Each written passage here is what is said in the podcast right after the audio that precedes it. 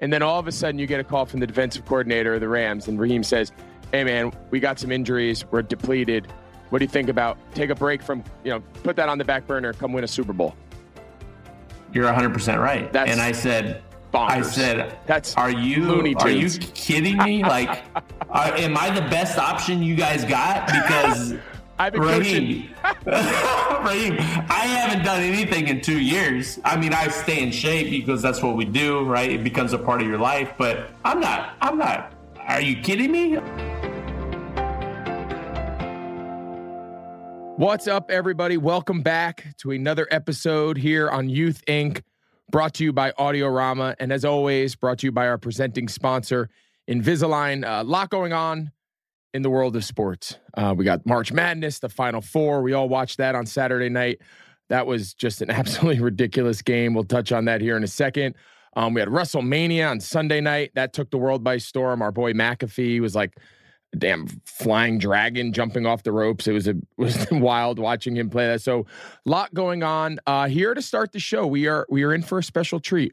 When I one of my producers, Tasha, she's going to join us today, and she's going to enter into the conversation. So you're not just always stuck listening to my voice talking into the ether. So, for the first time making her big Youth Inc. debut, I know she's probably fired up. Tasha, welcome to the show. Thank you. I'm glad that, you know, people don't always have to hear your voice for the ether. too. That's great. I agree. I agree. you know, um, we're doing things a little bit different because I wanted to tee you up with some things, Greg. And first, I heard you had a really, really great weekend. Did you not?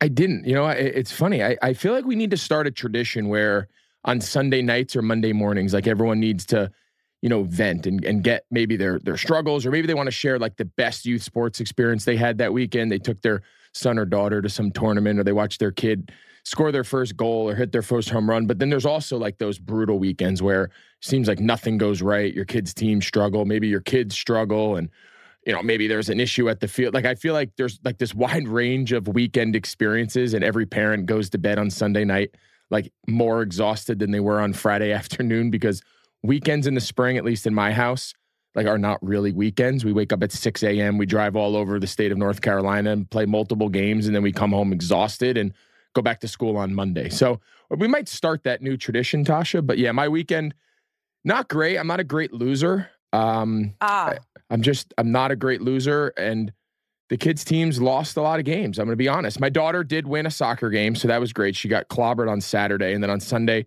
they bounced back and won one nothing and and she was Hmm. fired up for that. But what was baseball- what was what was the record this weekend in the household? the Olsen record this weekend was 1 and 4.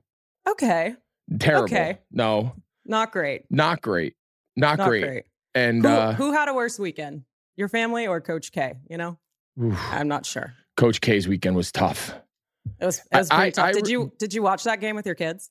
we, we the first game the kids were allowed to stay up and watch. The, the second game just started too late, so they they didn't see the Duke UNC game, which was all. So we actually went to a charity event Saturday night. My wife and I went to the big children's hospital here, Levine Children's in Charlotte.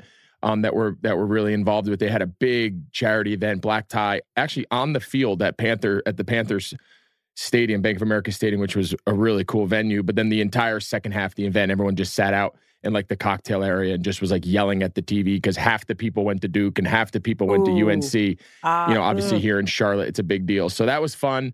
Um, but watching Coach, cocktail party. it was a hell of a. I'm so we left early because I wanted to watch the rest at home, but uh, I'm sure after a few drinks and a few beers and some alma mater rivalry, I'm sure it got. Uh, I'm sure it could have got. Guess who the guess who the DJ was?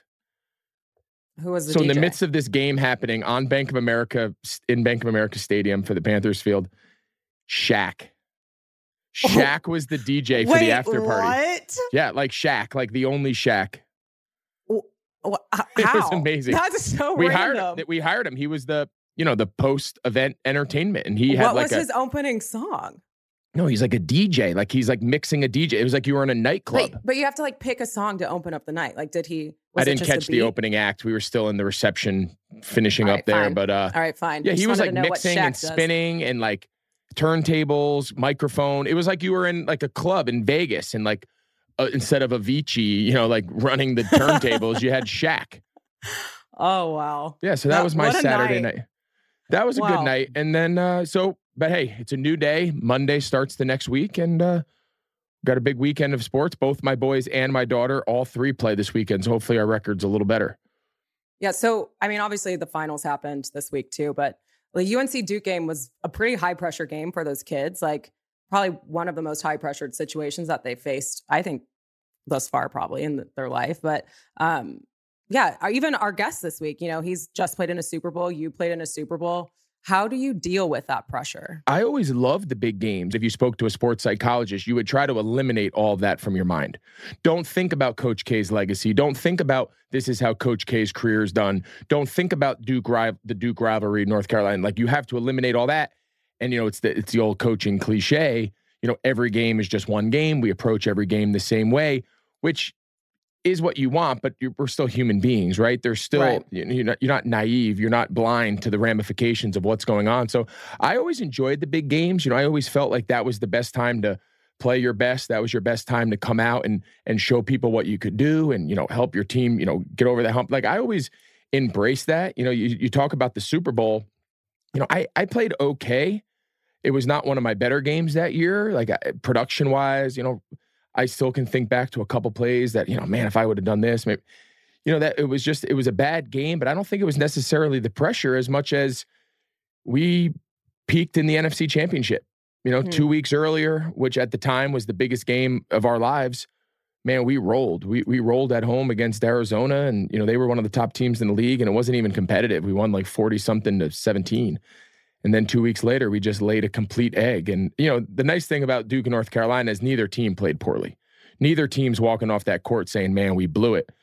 It came down to one shot. It came down to two missed free throws, right? That and that's that's why basketball is so cool because it usually, if the game is right, it comes down to just that one little difference, and uh, Mhm. that's what we saw Saturday night. Did you did you find more pressure when you were playing or when you're coaching? Oh, coaching. Really? Oh, people think I'm crazy. They're like, you've been like all this stuff. Why are you so? I'm like, the difference is, especially when you talk about the world of youth sports, being a coach, when when you're coaching young kids, every failure or every mistake or every setback, at least in my approach, I like it. I put all that burden on myself. Like if they don't find Mhm. success, it's because I didn't prepare them well enough. If they're start, if they're struggling for a prolonged period of time, I'm not doing a great job as their coach to help get them through it. Whether it's to push them and motivate them, whether it's to put my arm around them, like every situation calls for a different approach. I just internalize all of that because these kids are so young and and I feel like sometimes they look at you like, come on, man, help me, right? Help me, dad. Help me, coach. And sometimes you can, and sometimes there is something you can do. You can, you know, make a different strategy, change the plan. But oftentimes, all you can do is just stand there and say, hey man, you got to get yourself out of it. You gotta, you gotta find a way to battle yourself out of this. There's I can't come out there and play for you. That's the worst You- feeling, right? it's When you're- You're like, I can't do anything. I can't do anything. And that's why when I was a player, like even if I wasn't playing well or my team was struggling, like, all right, this next possession, I have a direct involvement into the outcome of changing the land, you know, flipping this Mm. game on its head and change and helping change the outcome. As a coach, you do, but at the end of the day, you're counting on, in my case, young kids to do what we work on, to do what we talk about, to do what they're coached to do, to do what they're capable of doing. But sometimes it just doesn't go that way. And, you know, it just rips your guts out because you feel like they're your responsibility. And, um, God, it's hard. It, it, I I have more. Str- I go to bed at night on these of these youth weekends of coaching youth sports, and I'm exhausted. It's and if you care, man, it's it's hard. You want to see exhausted from the games or from Shaq being a DJ? We're not Shaq sure. DJing is also exhausting. he is fired up. He's high energy. That guy, he's a stud, man. He's he's great. He was a blast. But you as a player liked high stake pressure games, which a lot of people don't. They they crack under pressure, right? So if you're a coach and your kids or the teams you're coaching are entering into these high pressured games, how do you coach that for them? How do you help them deal with pressure? An approach that I like to take with some of my teams uh, that I always try to say is, you know, our practices are going to be more high stakes and our practices are going to be more intense than anything you find in the game. Where I think teams go wrong is where everything in practice is good, everything in practice is controlled, everything's easy, everything's calm, and then all of a sudden you get to a, a big game that weekend or basketball, soccer, you know, it's the sixth inning of a baseball game and you're trying to close it out and everyone's screaming and maybe the other fans are yelling at the refs and your parents are yelling at the umpires and people are losing their minds. Like, can you operate in chaos, right? Like, can you operate when stakes get high? Well, we have to practice that. You can't expect a kid all of a sudden, oh, hey, this is a game. It's going to get intense. Be ready. No.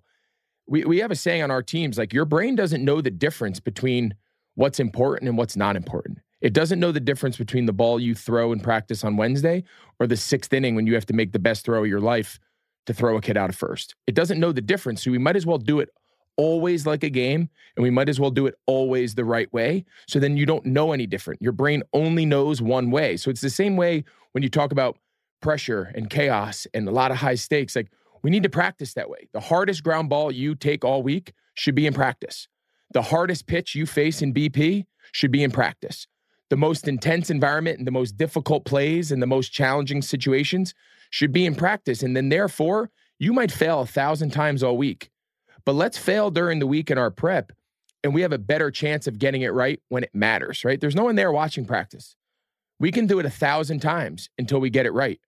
You might get one shot in the game. You might spend the, especially in baseball season, you might get one ball hit to you in six innings, but you got to make it. And if you're going to make it once in the game, you got to make it a thousand times that week in practice with a harder ball, a deeper in the hole, a harder play, a farther throw, or else we're cheating the kids. And I believe that you can train people and kids to operate under stressful environments if you do it that way. So today on the show, we have a really good buddy of mine.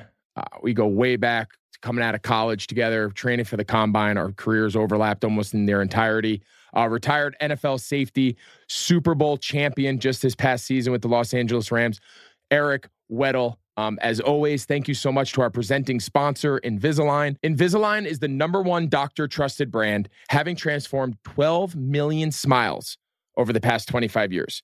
Invisalign continues to give you the opportunity to make a trusted decision that can build confidence for your child for the rest of their lives. So find your trusted provider at Invisalign.com or talk to your doctor. So now please enjoy this episode of Youth Inc. with 14 year NFL veteran, three time Pro Bowler, and soon to be head football coach at Rancho Bernardo High School in San Diego, Super Bowl champion Eric Weddle. Well, we're back for another episode here on Youth Inc., and, and our next guest is a guy that I've known we met each other in 2007. We were down in Miami getting ready for the draft. Uh, we, we meet each other at Bommarito Sports Performance down in Davie, Florida, and there's this little white kid running around. He tells me he plays tells me he plays DB. I just left Miami. I was like, I don't know if you play DB. Um, we're, we're training. He says he's from Utah. Just finished up his 14th NFL season, Super Bowl champion, and probably mm. most impressive, he is next year going to be the head football coach back in San Diego, where his, when his, where his son is going to be a ninth grader. Just won the Super Bowl with the Los Angeles Rams. Longtime friend of mine. Like I said, we've known each other since 2007. Super Bowl champ Eric Weddle, man. I appreciate you joining us, buddy. No problem, no problem. My my honor uh, to get on with you. It's always good to see your face when it's not on the TV screen now, uh, or competing against you when you're running that little blaze out on me on the nub side, completing it for a 12 yard gain, your favorite route. But man, it's uh, what a what a career, both of us. And who would have thought, right back 15 years ago, training together, competing against each other every day, that we'd uh, still be friends, still be family, and healthy, and had had long long careers. Man, it's uh blessings and truly humbling to to be here with you, man. Well, ditto to all that, buddy. And uh, and I was joking before, but I, the one thing I always remember about you, and, and and all joking aside, when we met each other down at Pete's, you know, training together for the combine, getting ready to go to pro days and combine, you know, obviously I was familiar with your career out in Utah, and and obviously, you know, consensus All American and two time Player of the Year. I mean, you you were obviously a big time guy coming out of college. And the first thing that stuck out to me was like, I was not used to being around guys who had more energy than me, right? Who mm-hmm. it'd be six o'clock in the morning and we'd be pounding down Pete's, you know, breakfast shakes and foam, and foam rolling and kind of everybody, yeah. everybody be kind of half ass in the foam roll and be talking and guys would be sleepy. And then you would walk in and just light the room up. Your energy, your optimism, you couldn't wait. You know, we always joked. Uh, Weddle would always have this saying. He would tell, "Hey Pete, what's next?" Huh?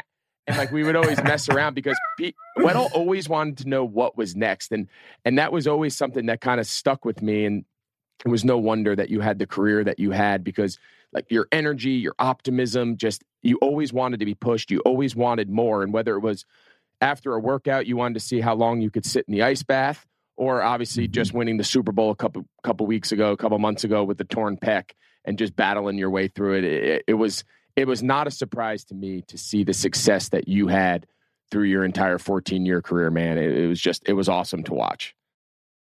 I pre- appreciate that, man. It was it was very early on. I mean, you have to remind guys uh, that what we what we were able to do uh, was a dream come true, and and I didn't grow up dreaming of playing in NFL. I, I I thought those guys were mythical beings that you watched on TV. That I had no shot, no chance uh, of ever doing something like that, and the, and then the reality comes that I'm training for the combine to maybe have a chance, maybe to get drafted. Like still until my name was called, like I never thought it was going to be, uh, I was going to be out there. And it was just a reminder that you got to give everything you got every day to, to make this dream a reality. Right. And to get the most out of it. And, you know, uh, it started early on and, and that's what carried me through my entire career of just being happy and being grateful to be here in this moment and trying to make the most of it. Yeah, it's it's it's so true, and and, and obviously we're going to cover, you know, of course, the latest development. You're going to go into high school coaching, which is so relevant to this conversation here on Youth Inc., yeah. where we we're trying to explore, we're trying to have conversations with people who offer really unique insight, both into their youth sports experience, you know, what what their path, how their parents handled them, how they handled their own careers. Obviously, with you going into a long professional career after college, and now the best practices now of you becoming a coach. But before we get into all of that, before we get into Utah and training for the combine together and whatnot, I want to go back to where you know you're born out in California, multi-sport star. So many families today, and I see it now raising my kids. I know you have four of your own, and, and I'm sure you you have some perspective on on that. Everyone wants to pick a sport for their kid, and it seems like that choice is becoming earlier and earlier and earlier. You know, I have families and friends that we that we play sports with with our kids that you know they only let their kid play one sport and it's year round or it's multi-seasonal and in the off season instead of playing basketball in the winter or you know whatever the case may be they're just continuing to do more skill development around baseball or girls soccer you know whatever it is so take us back to your childhood i know you were a three sport star in, in high school before you went off to play ball at utah but you know, growing up, like, did your family encourage you guys to play multiple sports? Was it something that you just always had a passion for? Like, just give us a little background on your approach in those early days. Yeah, yeah. So, so great question. Uh, I grew up playing football, basketball, and baseball. I played all three up until my senior year of high school, and uh, a big thing for me. I mean, travel ball, AAU, all the all the development uh, for individual sports wasn't really that strong when we were coming through. Uh, outside of basketball, I mean, you know, they didn't have. Uh, it, it, just wasn't an emphasis. And for myself, I mean, I just loved playing all three sports, and I loved moving on to the next one when, once the season was done and working my way into it, the transition, getting up to speed, and then competing and, and trying to dominate at it. And uh, my parents were very supportive of that as long as my grades were good and uh, I took care of everything that that uh, was required in school. If I wasn't, then you know sports were the first thing that were to go, and uh, that's how we hold my our kids to to be accountable. To you know, sports is a privilege; it's not a right, and they have to do their things in school. They have to do their chores. They got to do everything uh, to be able to go have fun and go compete and do the things that they love to do. And uh, so now transitioning and seeing it in youth sports, how it's so uh, one dimensional and they're so and it. And I think it's the pressure, the peer, the pressure of, the, the, of these travel ball coaches that are getting into these parents' heads of that you're not or you shouldn't allow your kid to do multi-sport and and that they'll be behind and they'll they'll suffer. It's like i think it's the complete opposite. And uh, i have all our kids uh, do multiple sports. My son plays football basketball and baseball. Uh, my daughter plays volleyball and basketball and she rotates those. Uh, my youngest plays soccer uh, gymnastics horseback riding anything and everything and my third she's in uh, it's called acro and it's in between gymnastics and cheerleading. And it's you know it's a team of three. And you know she focuses on that because it's such a unique sport and it and the time that it that it takes at it. And their season is only you know they compete for a minute and 30 seconds uh, four times a, a year. So uh, the amount of hours and practice that goes into it she doesn't really have time to do anything else and she loves it. So uh, we're gonna she's 10 and uh, but we tried her all in all the other sports and and changed it up but she just gravitated towards that. So it's definitely changing uh, the landscape has changed since we were growing up and uh, being in the position i am soon to be next january as a head coach it's it's definitely going to give me an opportunity to try to give uh, my thoughts on different sports and giving these kids a rest because i feel strongly about it yeah, and, and and I can't wait to dive into that because I'm fascinated. My dad was a high was my high school football coach for 40 years, so I, I mean I grew oh up oh around. There's there's nothing better than high school football. So I, we're going to talk yeah. about that here in a little bit. But you know, you talked about the landscape. You described the experience of your children, and it's very similar to mine. I mean, I, my daughter plays soccer. My my older son plays multiple sports.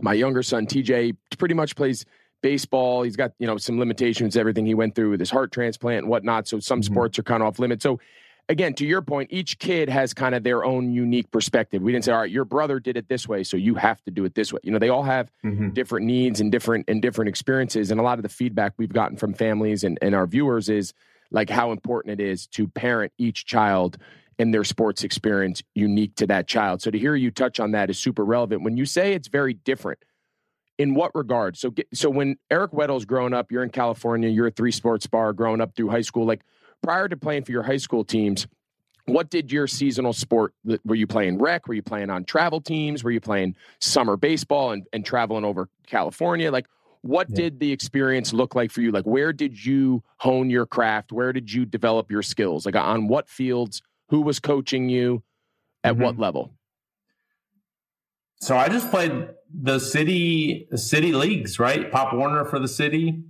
that the Rancho Cucamonga Pop Warner, and then Little League that was that was all the way up, and then once seventh and eighth grade came, then we played Pony, yep. and and you did that until high school, and then uh, basketball was just city ball. Like I honestly, I don't know if it if I wasn't that good enough at that age, but travel ball and AAU just. Uh, well, I honestly I never even heard of it. Quite honestly, yeah. Uh, you know, and, and probably basketball, you know, I was really good, but you know, I was, uh, you know, a short little white guy. So yeah, uh, not much, you know, I just love, love the game and I still love it to this day. But, you know, really the reality was I was I going to go to college to play basketball? Highly doubt it.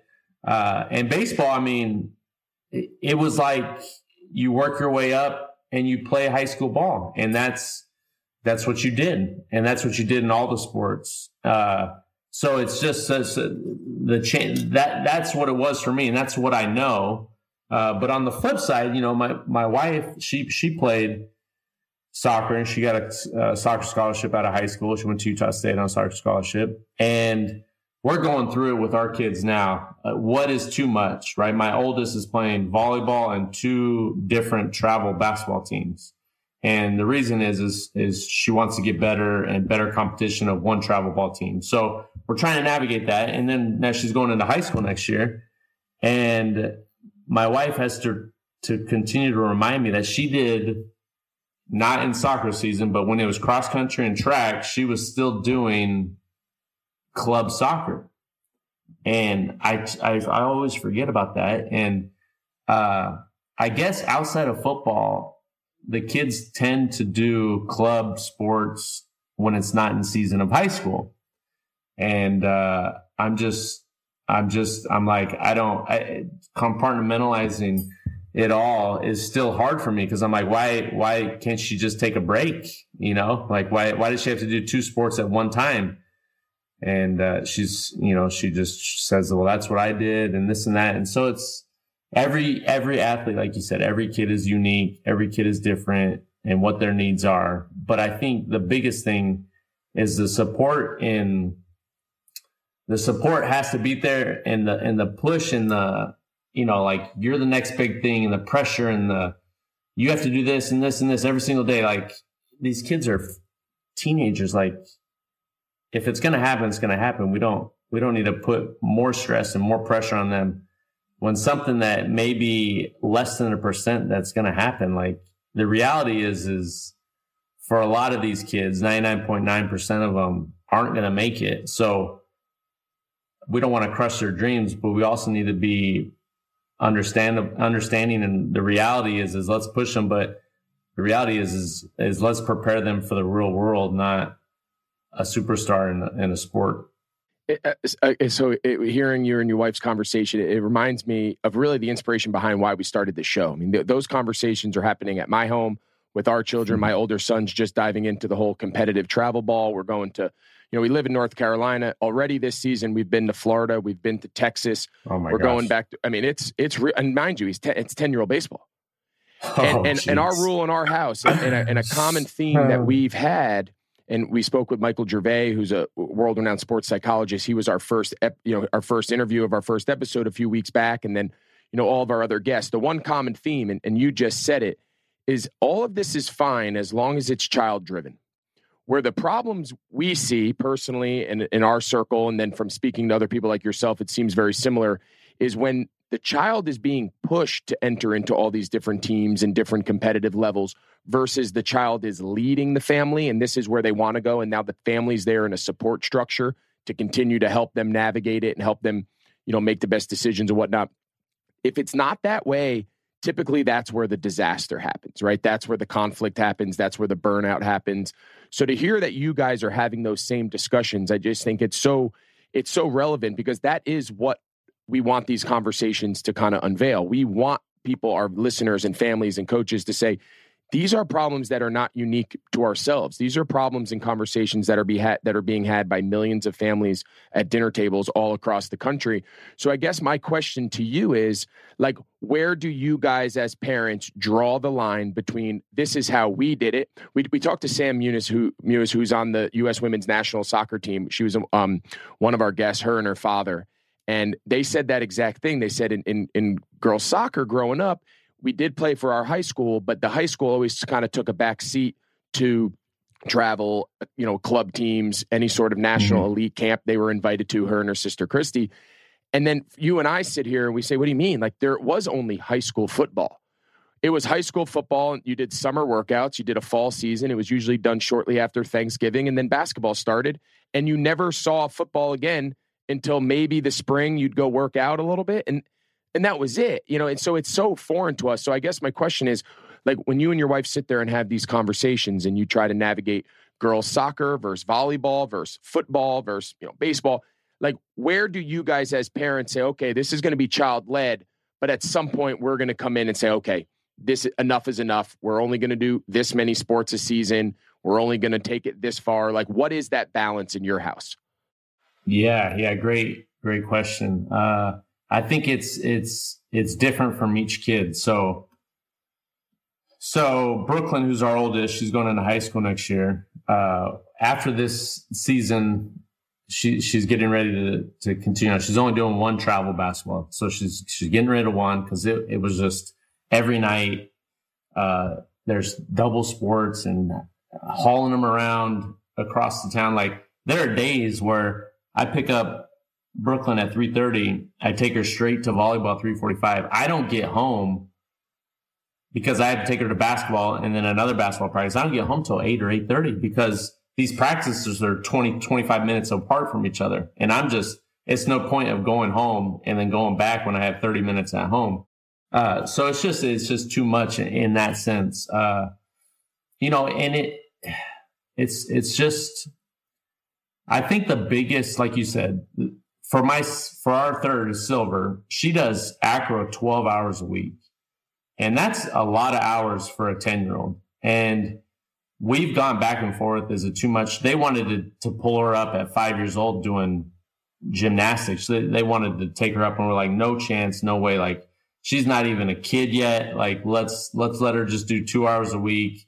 Uh, but once she got into acro two years ago, uh, there hasn't been one day where she's not wanted to go or she was uh, rather do something else. And when your kid is that passionate about whatever they're doing, you have to support them, right? You have to make sure they get there early, they get there on time. You you don't want to miss anything because they are that passionate about it. Now, if she wasn't, or if there was one day or two days where uh, she said, "I don't really want to go, I'm not feeling it," then that tells me that she's not all in. And let's maybe let's taper it back. Let's figure out a different avenue. Maybe let's take a break.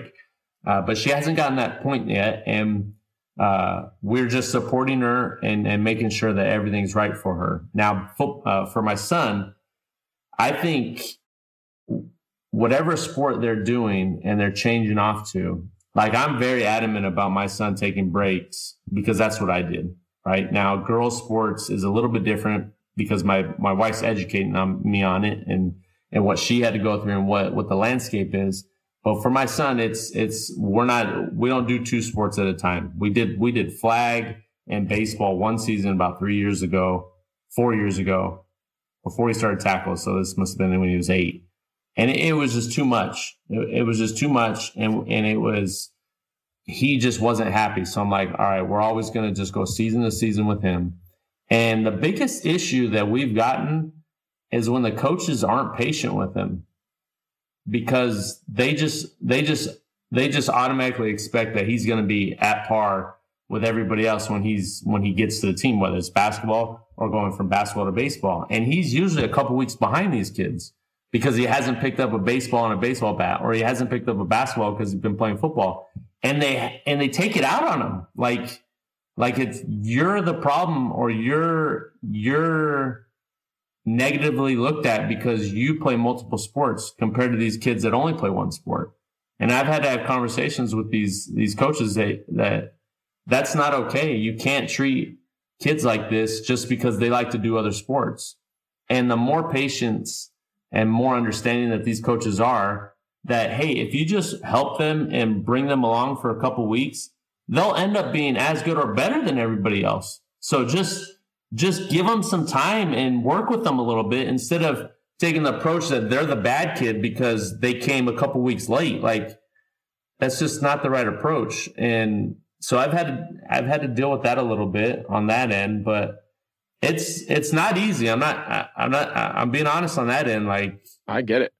I, to navigate and to do try to do what's best for your your children but also supporting them and giving them the most opportunities. It's it's a fine line, and and you're you're constantly learning and and figuring it out. Yeah, it, it's so true, and I and I think it leads to to another whole you know I don't want to say issue, but just a whole nother conversation for families and coaches to have, similar to what you're just laying out there. Is there is a little bit of pressure then, where even if you don't want your child to play year-round sports or competitive. The the the struggle that we see here locally is there's really two options. You play seasonal sports and it's some sort of rec association or some sort of church league where it's not great. And it's great for some kids, but if you have a child who wants to be more competitive and wants to play against better competition and really challenge themselves, that's not the answer.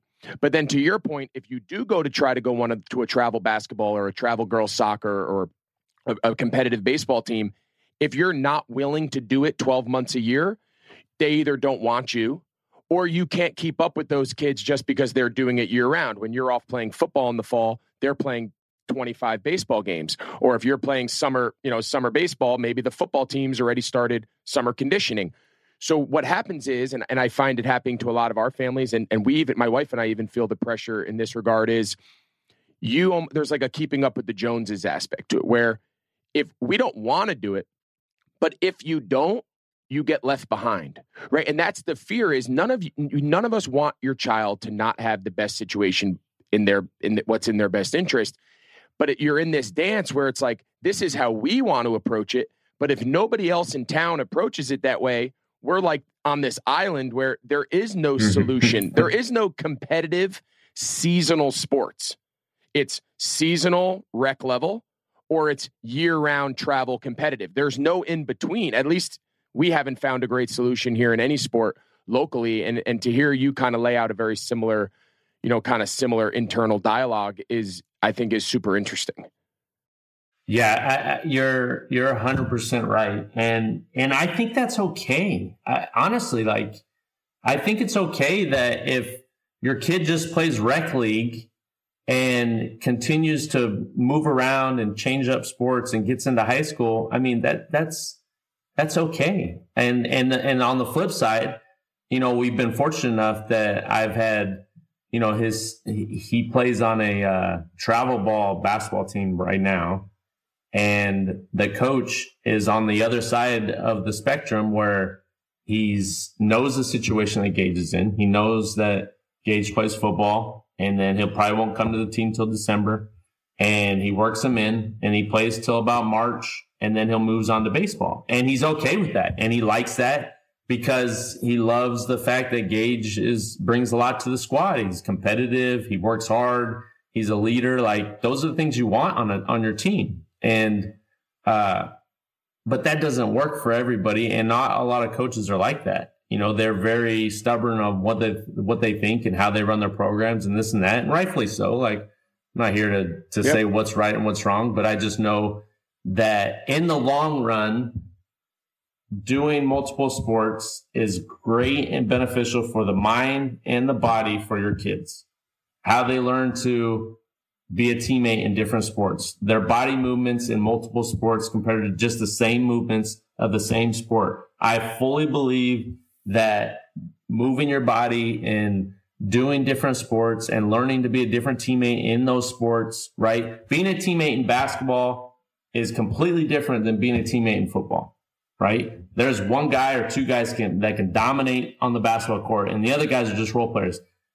The football field, you need all 11, right? You need all 22, you need all 45, whatever that number is, right? It's, it's a completely different, uh, yep. aspect of that team and how you are as a teammate and how you work and the movements compared to those two. And then you move on to baseball, which is the same thing. So, uh, it's, I, I don't know. I, I know, I mean, I've had, I had a two conversation, which is ironic that we're doing this, this podcast about this issue that two parents that I, that I saw at the grocery store brought up their kids. And when they got, by the time they got to high school, uh, they were burnt out because they were they started at age six of soccer and they started at age eight with baseball and did nothing else.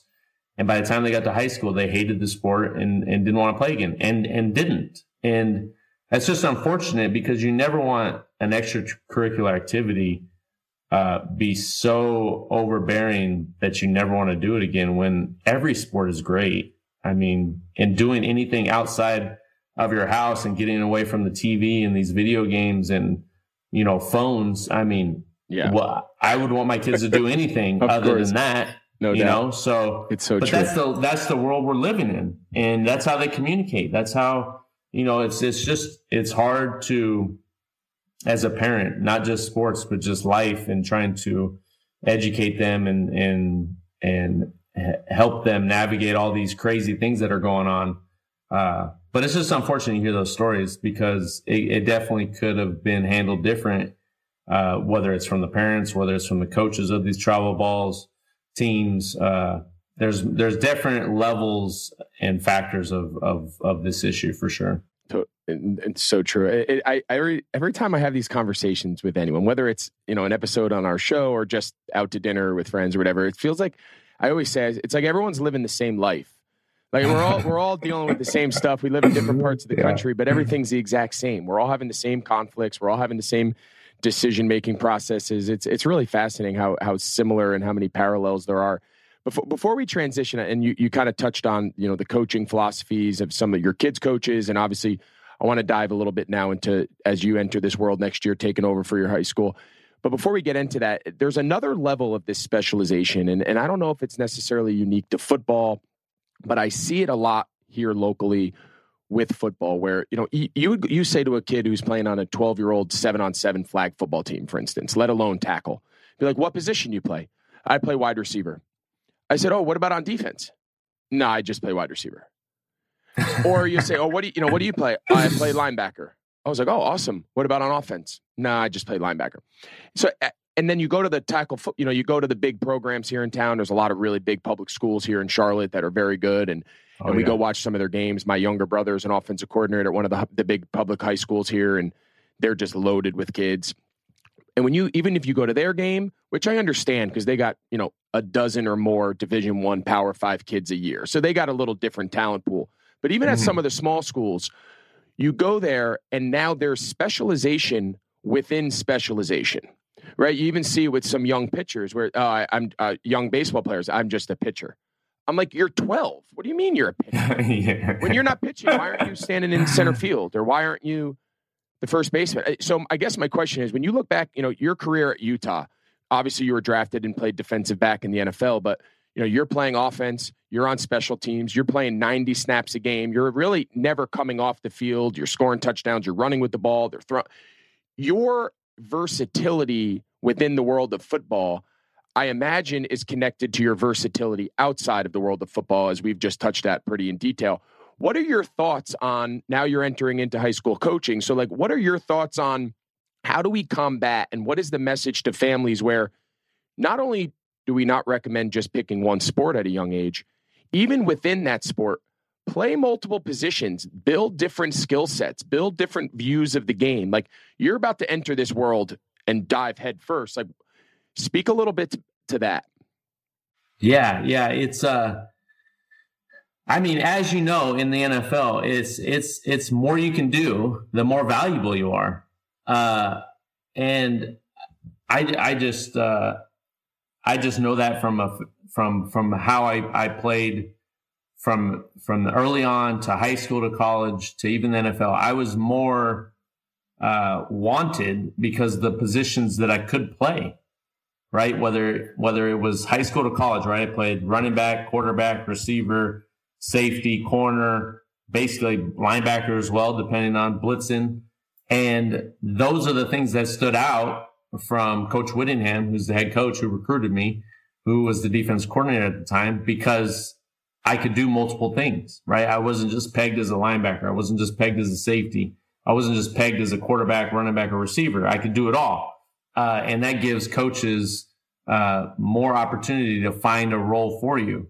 And, uh, you know, when, when that translated to the NFL, playing all the positions that I could. But the bottom line is, is for me as a coach, and, and I'll stress this to the parents and to, to the other coaches on campus and even club teams around the area that I want my kids to play every sport. I want them to take a break from football. I want them to go play basketball, baseball, swimming, track and field, whatever they want to do, right? Because the amount of stress and uh, time and effort that it takes for you to play a, a sport, let alone football, right? Uh, I want you to get away because I want you to enjoy it. I want your energy and I want your your passion and and the want to factor to be there, right? Because it's not easy. Football isn't for everyone, right? And you could say the same about basketball and baseball, but be able to get away and to recharge the batteries. It's no different as a parent, right? Like we we we played in the Super Bowl I was gone for six weeks, living in a hotel room. So I was gone from the family, played the Super Bowl. I ruptured my pec. Two days later, I had surgery.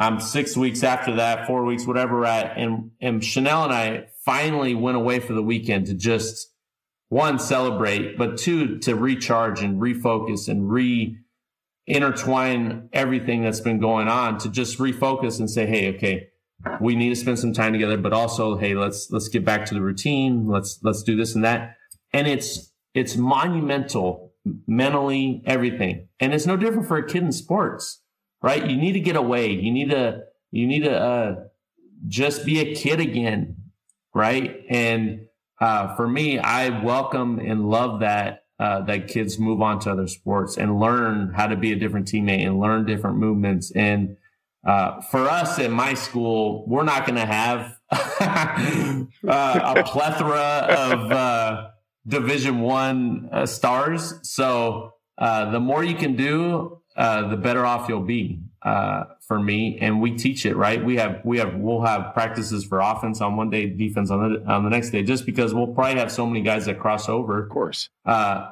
uh which which is that's normal life, right? Like the, those powerhouse schools, the Mater Deis yeah. of the world, the you know the every state has these elite schools that that's just not reality. And uh, and the more you can teach and coach and build these kids up to be the next leaders of your communities, the next leaders of this country to, to act the right way and, and speak the right way and respect everyone that you come in contact with. That's what we're building these kids in high school. We're not building these kids for the NFL. You know, that's not the goal for myself. It's to, to, to build these young, young kids, young boys to men that you can count on that'll be great fathers, that'll be great husbands, that'll be great leaders in the community because that's what we need not not the next NFL superstar because the the the the percent of that happening is less than one. I mean, we can go through the numbers, and I'm sure you have them. It's it's it's very very very rare. Yeah, I, I said on one of the pods uh, the other day, I was like, if the whole purpose of youth and amateur sports was just to develop people to make a career professionally, then we should just disband it. Yes, because we're not. It's not worth the time and aggravation. It, it's for everything other than the sport if the sport works out and you make a career, great. That that's a one in a million, and we'll we'll applaud you. But it's it's all the things that you just touched on. And when I think back to my high school experience, twofold. My best memories, and, and Sam Mewis said this, and she said, I loved playing basketball because it was a break for me. When I was on the soccer mm. field, it was pressure, there was expectations. When I stepped foot on the basketball court in high school, no one expected much of me. I wasn't the prize D1 national basketball recruit. I was the prize D1 national soccer recruit. And so when she said that, it brought me back to thinking about my high school experience. I had already signed to go off to college, had you know, had a full scholarship, and be like, why are you playing basketball? Why are you running track? What if you get hurt? And I was like, you know what? It's nice to step onto the basketball court. And I don't have to, there is no expectations. If I score 10 points, or I scored 30 points, if I score zero points, if we lose, if we win, like we're going to go out and compete with your buddies and you're going to play high school basketball. It's the last time I'll ever play organized basketball again. Like I think back on those moments and it was such a pleasure. So to hear your perspective on that and, and realize that that's how you're going to kind of coach your team, I, I, think it's a great transition. So I, I think, you know, so we're, we're a few weeks back and you just win the Super Bowl and, you know, you rupture your bicep, but it's an unbelievable story. I can still see you sitting on the Super Bowl post game desk, you know, talking mm-hmm. with the crew on the field and celebrating. Like I, I, can still picture you doing it. And obviously, knowing you as long as I had, I was so pumped for you and whatnot. And then a couple weeks later, a buddy sends me the article of them announcing that you're going to be the varsity football coach next year. You're going to be assistant this year, and then in 23, you're going to take over as the head coach, and your your son will be on the team, and and he'll be coming into high school. Like Talk about that decision. Like, was this something you've had in the works for a long time? Is this something you always knew was in your blood? Like, I, I just uh, Philip Rivers did a very similar thing, albeit not off of a mm-hmm. Super Bowl, but nonetheless, he went right into coaching back in his hometown. Like, talk to us about that approach. Like, what about you in your bones led you to just say, "All right, I just won a Super Bowl. I'm on top of the world. I'm going to go mm-hmm. coach high school football next year." yeah, yeah. I mean I, uh, uh, you know, I got my degree in special education, mild and moderate disabilities. And the reason was, is my basketball coach in high school was a special ed teacher. And I was actually my mom. Was a special, my mom was a special ed teacher for 30 years. Oh my gosh. Love phys, her. phys ed, special ed. That's what my mom was. Yeah. Sorry to interrupt, wow. but yeah. No, no, no. That's great. I love that. Love to hear that. And, uh, I was a teacher aide for him and seeing him teach kids with learning disabilities and me being in, intertwined with that, I was like, man, this would be, this would be a great avenue, uh, to be able to teach and coach high school football because in California at the time, you had to be a teacher on campus to be the head high school coach.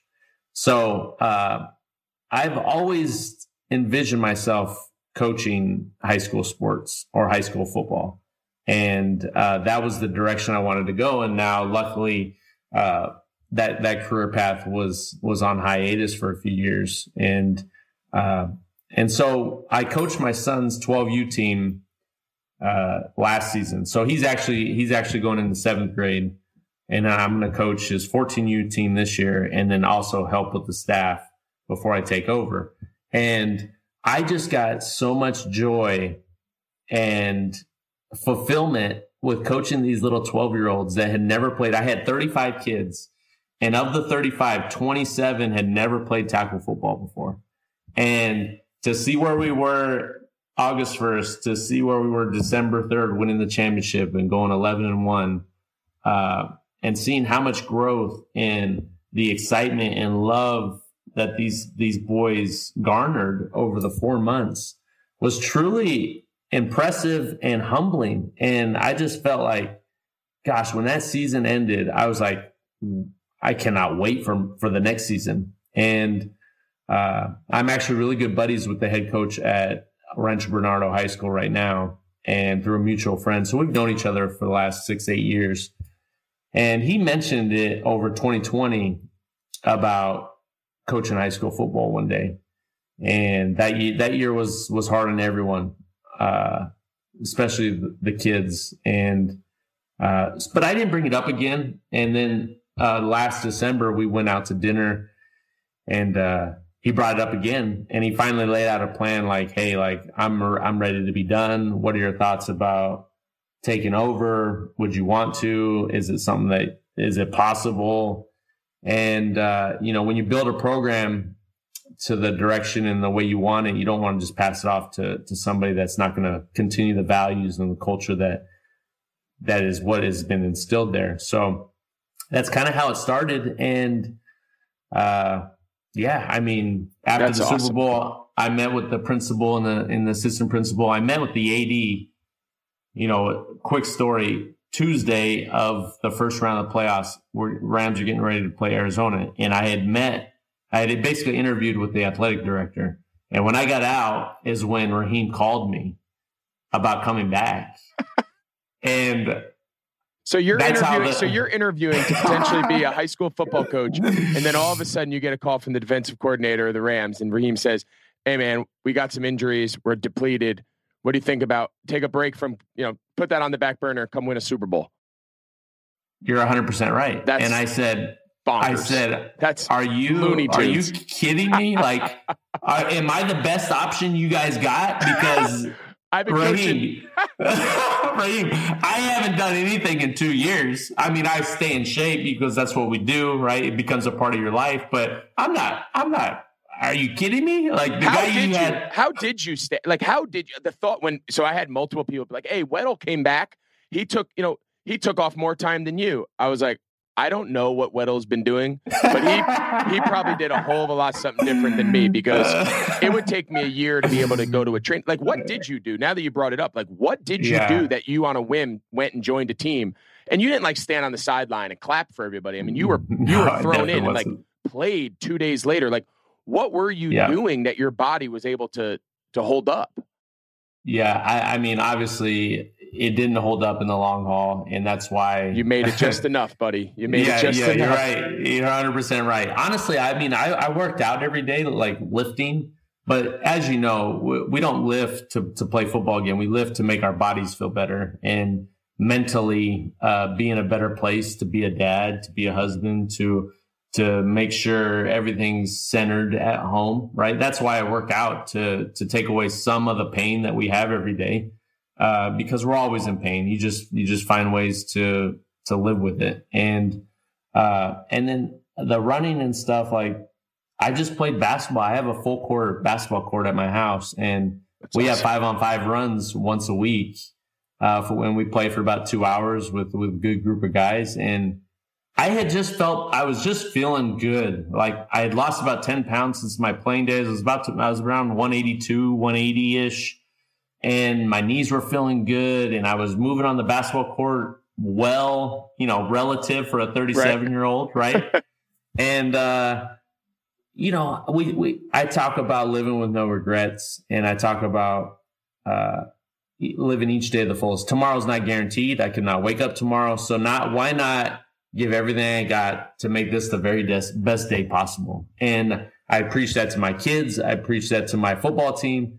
And the bottom line that I kept coming back to is how could I look my team? How could I look my kids in the face if I don't take this chance and just see what happens? Right. Like who, awesome. who, knows what could happen? Like it, it was basically a five day, uh, practice, see if my body could hold up, and I'll suit up five days later uh, uh, for Arizona Monday night. And that was it. It wasn't, hey, man, this could be a Super Bowl run for a championship. Like, I wasn't thinking like that. I had to make up for two years of not doing football stuff to make sure I was ready. And that's a uh, wild. Man, that's just was... a wild. and, and, and, then you win a Super Bowl. Like not only do you physically, I mean, it, it's a it's crazy. a wild, it's a wild story. But and the thought of doing it gives me anxiety. Um, but uh, I want to get back to the coaching thing because one aspect yeah. of it before we go that really hits close to home, and and it's a struggle of mine. And I say struggle because it's something that I love. It's something that I love to do. Like I coach a lot of my kids' teams, baseball, basketball, flag football my oldest uh, will play tackle football for the first time this year. Um, he, he has it. only played flag up until this point, but um, you know, as I think about like the struggles I have coaching my kids' teams, like what pushed me as a player and always motivated me, and nothing was good enough, is a very hard way to parent. Right, so like there's this weird twist between like I expect if I, if we're gonna if you're gonna be on my basketball team now, mind you, these are fifth and sixth grade boys, right? They're not babies. And you know, if you're to be on my basketball team, like there's to be a certain expectation. And and the things that drove me the most nuts weren't who could shoot, who couldn't shoot. It was like following directions, doing what you're told, being a good teammate, attitude, energy, you know, hustle, like all the, the attributes to me that is what youth sports is all about, aside from the skill development. But where I struggled is coaching my own kids. What I found was to like subconsciously make up for that no one could ever accuse me of playing daddy ball Mm. I hmm. was always overly hard on my own kids so that no one in the stands could ever sit there and say, oh man, look, he's coming down on my kid, but he won't do it to his. Like yeah. I always say, I said, if I came down on your kid like I came down on mine, your kid would quit. and you know what I mean? And that's how my dad and that's how my dad always treated me and my brothers is he's like, if I was ever gonna error, I was gonna error on you guys were gonna have to prove it even more and you guys mm-hmm. are going to be held mm-hmm. to a higher standard. And we were always fine with that. Like we, we always, and I internalize a lot of that to this day. So I guess my question to you is like, what is your past, you know, approach when you're coaching is 12 and 14U, but now in high school in a couple years, it's a little more serious, right? I mean, high school football is, is a pretty competitive world in its own right nowadays. Like what is your approach to not only coaching, but now the fact that you're going to be a coach and a dad like, how do you find that balance? How do you wear both those hats at the same time?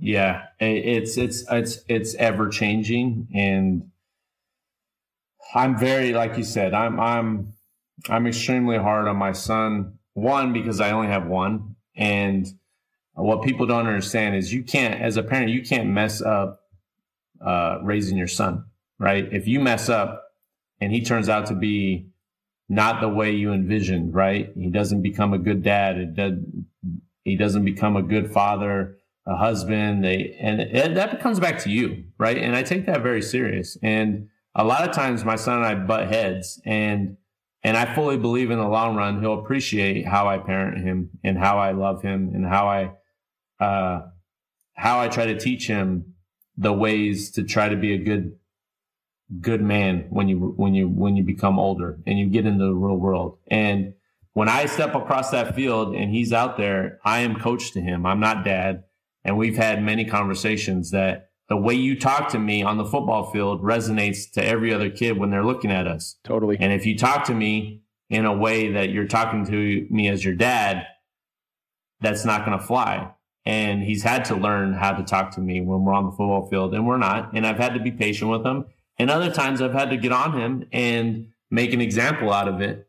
Uh, and I, and I know that he can handle that, uh, from the way I've raised him, but it's not, it's not easy. No. And there have been definitely times where, uh, we haven't talked for a day and he's been so mad at me and I've had to go in there and apologize or I've had to talk to him and, and just remind him that it comes down to this. Like, I don't, he, he's got enough pressure as it is of who his dad is and I just have to continue to remind him that I could care less what he plays or what he does, right? I'm going to love him to the ends of time regardless. And w- whether he decides to play football or wants to play football or he doesn't, I don't really care, right? And and he's had to uh there have been some times where he's he's felt that and and has had to I've had to pull him aside and let him know like there is no pressure at this age. Just go have fun, live it up. You're you're 12 years old. Like stop worrying about all this other crap that is irrelevant, right? And it's hard for kids at this age. Uh, I, I say the same so, thing to my kid. I say, hey, if you want to do it, if you don't want to do it, no problem. I say this to all three yeah. of them. If you don't want to do it, no problem. You don't need to do this for me. You don't need to do this for mom. There's no expectations. It could be football, it could be ballet, it could be chess. I don't, I don't care. Find something you love. But if you tell me this is what you love and this is what you want to do, then we're going to do it right. I'm not going to sit there and watch you do things half ass. I'm not going to mm-hmm. sit there and watch you do things that hurt your team. I'm not going to sit there and watch you do things that hurt yourself. If you truly want to pursue this, if you don't, then the expectations are significantly different and we and we tone down we're just out there whatever happens happens we go for pizza. But like you sit there in bed at night and ask me dad i want to do this. Dad i want to get better at this or i want to make this team or i want to make this all-star game or whatever it is. All right if you want to do that i'll show you how to do it. You might not like it. You mm-hmm, might mm-hmm. your eyes might open. You can't say you want something okay i'm going to show you what wanting something means. Mm-hmm. it's sacrifice it's hard it's going to be tough. You're going to be held accountable. You're going to fail. You're going to have to pick yourself back up.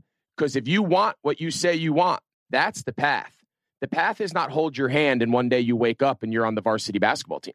That, that's that's not what happens, right? That, that's not the real world. So, and, but again, it's a it's a struggle, right? And and and Michael Gervais, the the sports psychologist that we that I referenced earlier, he worked with us out my year in Seattle, and he works with Olympians and whatnot he said, and, and this really struck a chord with me. So I'm gonna I'm gonna put you on the spot and ask you because yeah, this was not a proud moment when he asked me like the car ride home, and he's like, "How is the car ride home?" And I'll be like, "I'll be honest, Doc. Like, there's some I'm much more conscious of it now, but there's some car rides home that when I go to bed at night, like I need to go up into the kids' room and be like, "Hey, listen, I didn't handle that. Like I was too hard on mm-hmm. you." I know I was mm-hmm. mad you didn't hustle, or I didn't like that after you struck out, you slammed your bat, or, you know, whatever it was.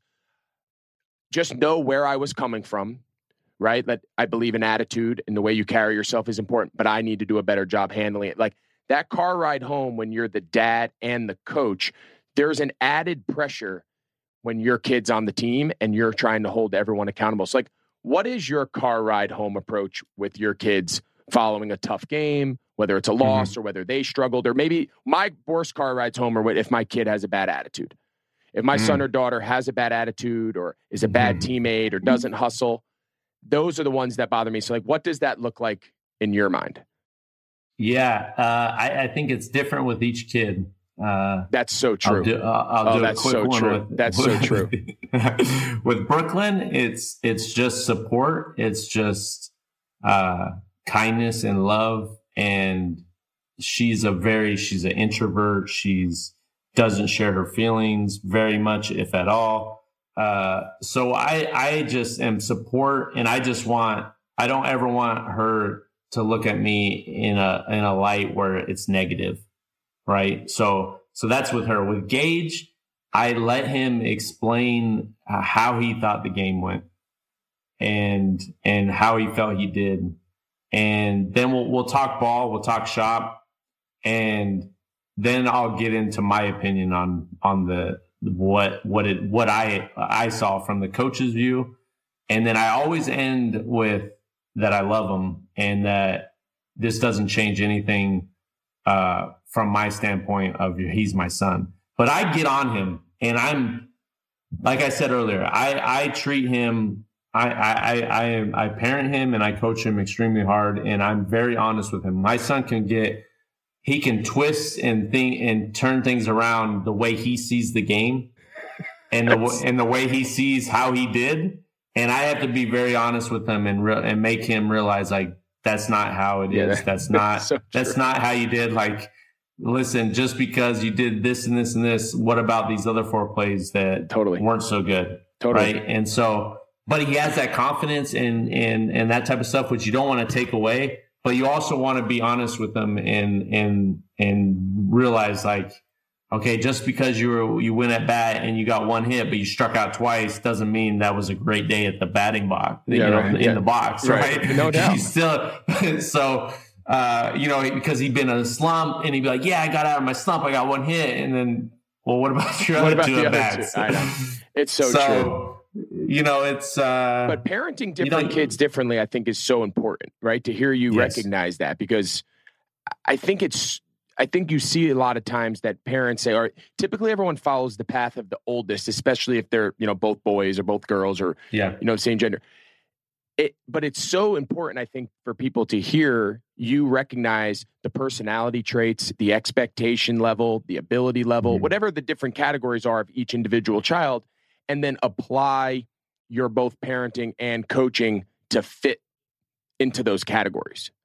100%. Yeah, 100% so because because I've had I've had drawn out arguments, yelling when it was when it got to the point I'm like, why am I even doing this? Like, I don't. Welcome why, to my world. I don't, I don't even. It's it's it, we're not we're getting further apart as dad and son or dad and daughter. And then it just got to the point where it's if it's basketball and baseball, I just for my son, I just I just support him. And if he wants to talk about how he did or how I can help him, I I will let him lead that because I, I don't. We've been in too many too many arguments that it's just not worth it in the long run. Where football, it's a little bit different dynamic because I am his coach and I understand it. Uh, yep. what's going on but it's it's not easy. And uh but the better if you better understand your each kid and how they react and how they handle adversity and how they handle disappointment and how they handle success uh gives you a better uh relationship of of handling sports because sports is unique. It's not like school. It's not like doing your chores at home right? It's it's a whole different animal that uh you got to support and love but also push and and uh, support and all these other other things all wrapped in one. It's it's it's, it's definitely uh, yep. hard. You support and then you push, right? They they yeah. got to know that any sort of criticism and any sort of feedback that might not be something they're comfortable hearing, especially for young kids, it comes from a place of love and it comes from a place of support. And and like I said exactly. before we before we wrap up, like I would say our my biggest times where I've gotten on my kids and, and I get on my oldest, my 10 year old boy is a little more like me personality wise. He's a little more competitive. He's got a little more something to him. Like I, I get mm-hmm. on. It sounds very similar when you're talking about you and your son. Like I'm, I'm on him pretty good. My daughter, it's a very supportive role. She's nine. She's playing rec soccer. She's testing out volleyball. She's very sensitive. It's got to mm-hmm. be like a very. So, Tal, what'd you think about? Like, did you hustle back on defense on that last one? Well, maybe mm-hmm. not. Well, maybe. I think next time, like we got to make sure your coach knows that you're gonna. But like, if it was my, you know, the way I talked to her versus her twin brother TJ, like, again, just very different conversations. My biggest thing with my kids and then the kids that I coach is I'm never going to yell at you if a ground ball goes between your legs. I'm never going to yell at you if you drop a pass or. But if you're told to do something and you know it's what you're supposed to do and you make the decision to do something else, or you're a bad mm. teammate, or you have a bad attitude, you slam your bat, you throw your helmet, you whatever. You you don't you don't look at your coach when he's correcting you, and I see you and you're looking and you're walking away with your back turned when your coach is coaching you. I will jump them so fast. That's the stuff to me that if we're going to get anything right in this whole youth sports experiment, we're going to get that part right. And if, then eventually we'll teach you how to throw and catch and jump and dribble and kick with your left foot and your right foot. Like we'll get into all that. But all that stuff to me, in my philosophy of youth sports, is completely irrelevant if it's not built on the foundation of the person, the qualities that we're looking to pull out of youth sports. That's the way I would build that pyramid. And it, it sounds very similar. So, my, my last question to you, and I'm going to leave it with this. All right. So, I'm a young coach out there. I'm listening to you think right now because I want to get best practices of coaching, culture, building a program. All right. So, Eric Weddle, you're taking over this program. Give, you take over this program in 2023 give me like a template. Like, what are your core philosophies? What does your calendar look like? What you know, what is your training like? Give me an idea. If I I want to send my kid to your high school, and this is your recruiting pitch that you're going to know this is what the experience is going to be like for my ninth grade boy. I want to hear what it is on Eric Weddle's team. Yeah, I mean, you're going to come in, and our, our core values is is very simple. We're gonna you're going to be honest. You're going to be accountable. You're going to treat women with respect and you're and we're not going to allow any drugs and I, I, would say alcohol but we're talking about high school kids but Uh, those are our four core values, and it's a we not me attitude, right? It's it's what can we do for the team? What what can we do for the school? What can we do for uh, the city? You know, uh, being being leaders in the community, being leaders in in your high school. Well, I want people to look at. I want faculty. I want fellow students to look at the football players as the ones that do it right, who are always on time, that are re- that respect their teachers, respect their fellow classmates, uh, and and outside of of what we expect on the field, I can I'm going to get the very best out of you on the football field, right? The X's and O's will be better than anybody else, right? Uh, being able to teach and coach and inspire to be your very best version of yourself, right? Whether that's uh, leading the, the the football team to a championship, or ten years down the road, those tough times in summer workouts uh, that you worked in your individual group of a, a, team building activity. Now you're leading a corporation, and you you you revert back to those times of of how tough it was, how hard it was, and how you had to rely on your teammates, and you had to lead by being a great example, right? So all those things mustered into one is basically what I would say and and how I will run my program. It's never about me. It's never about my coaches. It will always be about the player and what's best for the player. And how do we get the very best, not just on the field, but off the field academically, how they act, how they treat people. That's the goal that four years after they're within my program, that they're better people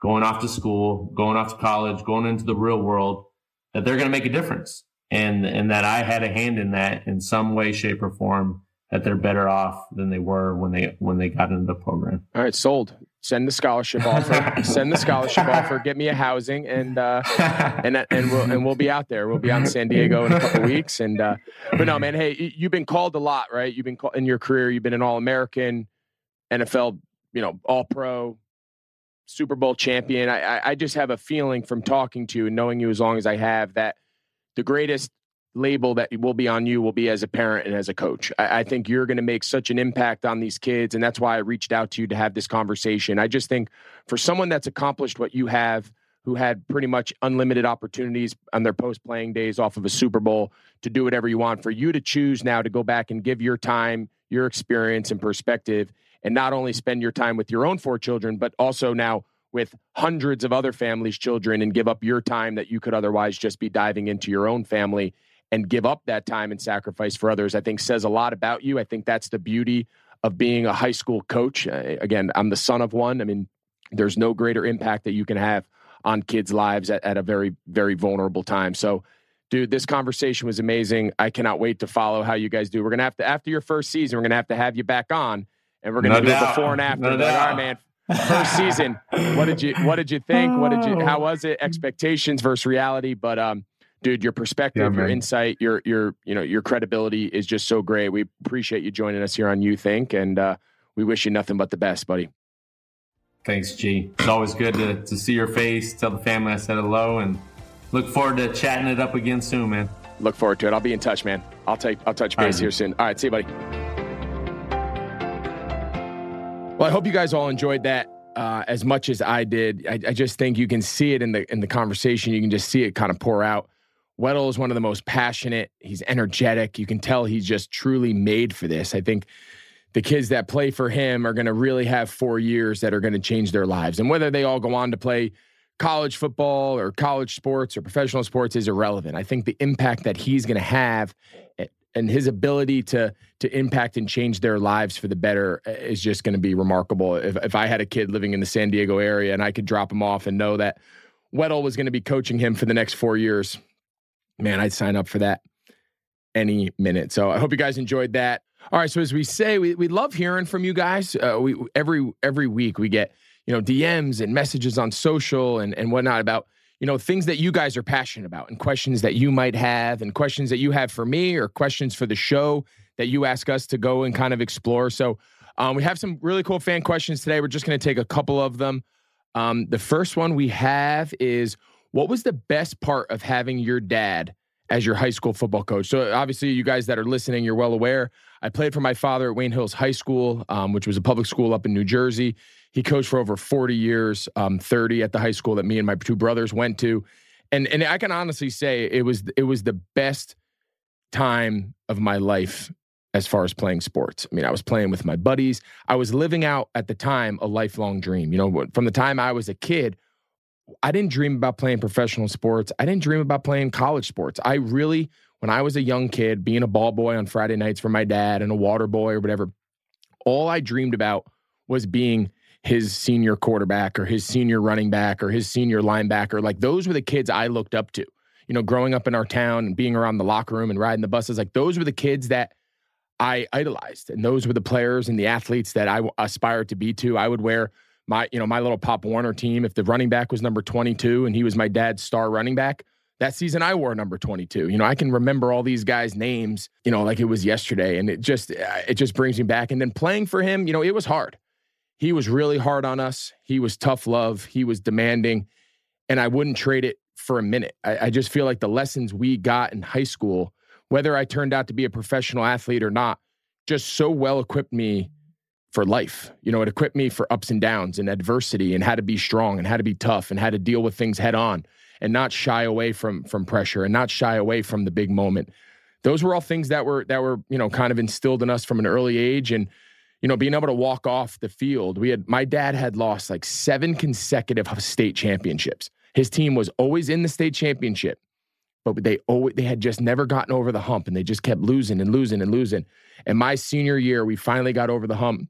We played our rival Ramapo High School, and uh, we were able to finally walk off. And I have the picture. I shared it a couple weeks back on, on my social feed, you know, uh, walking off the field with my dad celebrating our first high school state championship um, was a special moment for us. And then he went on to win like a million.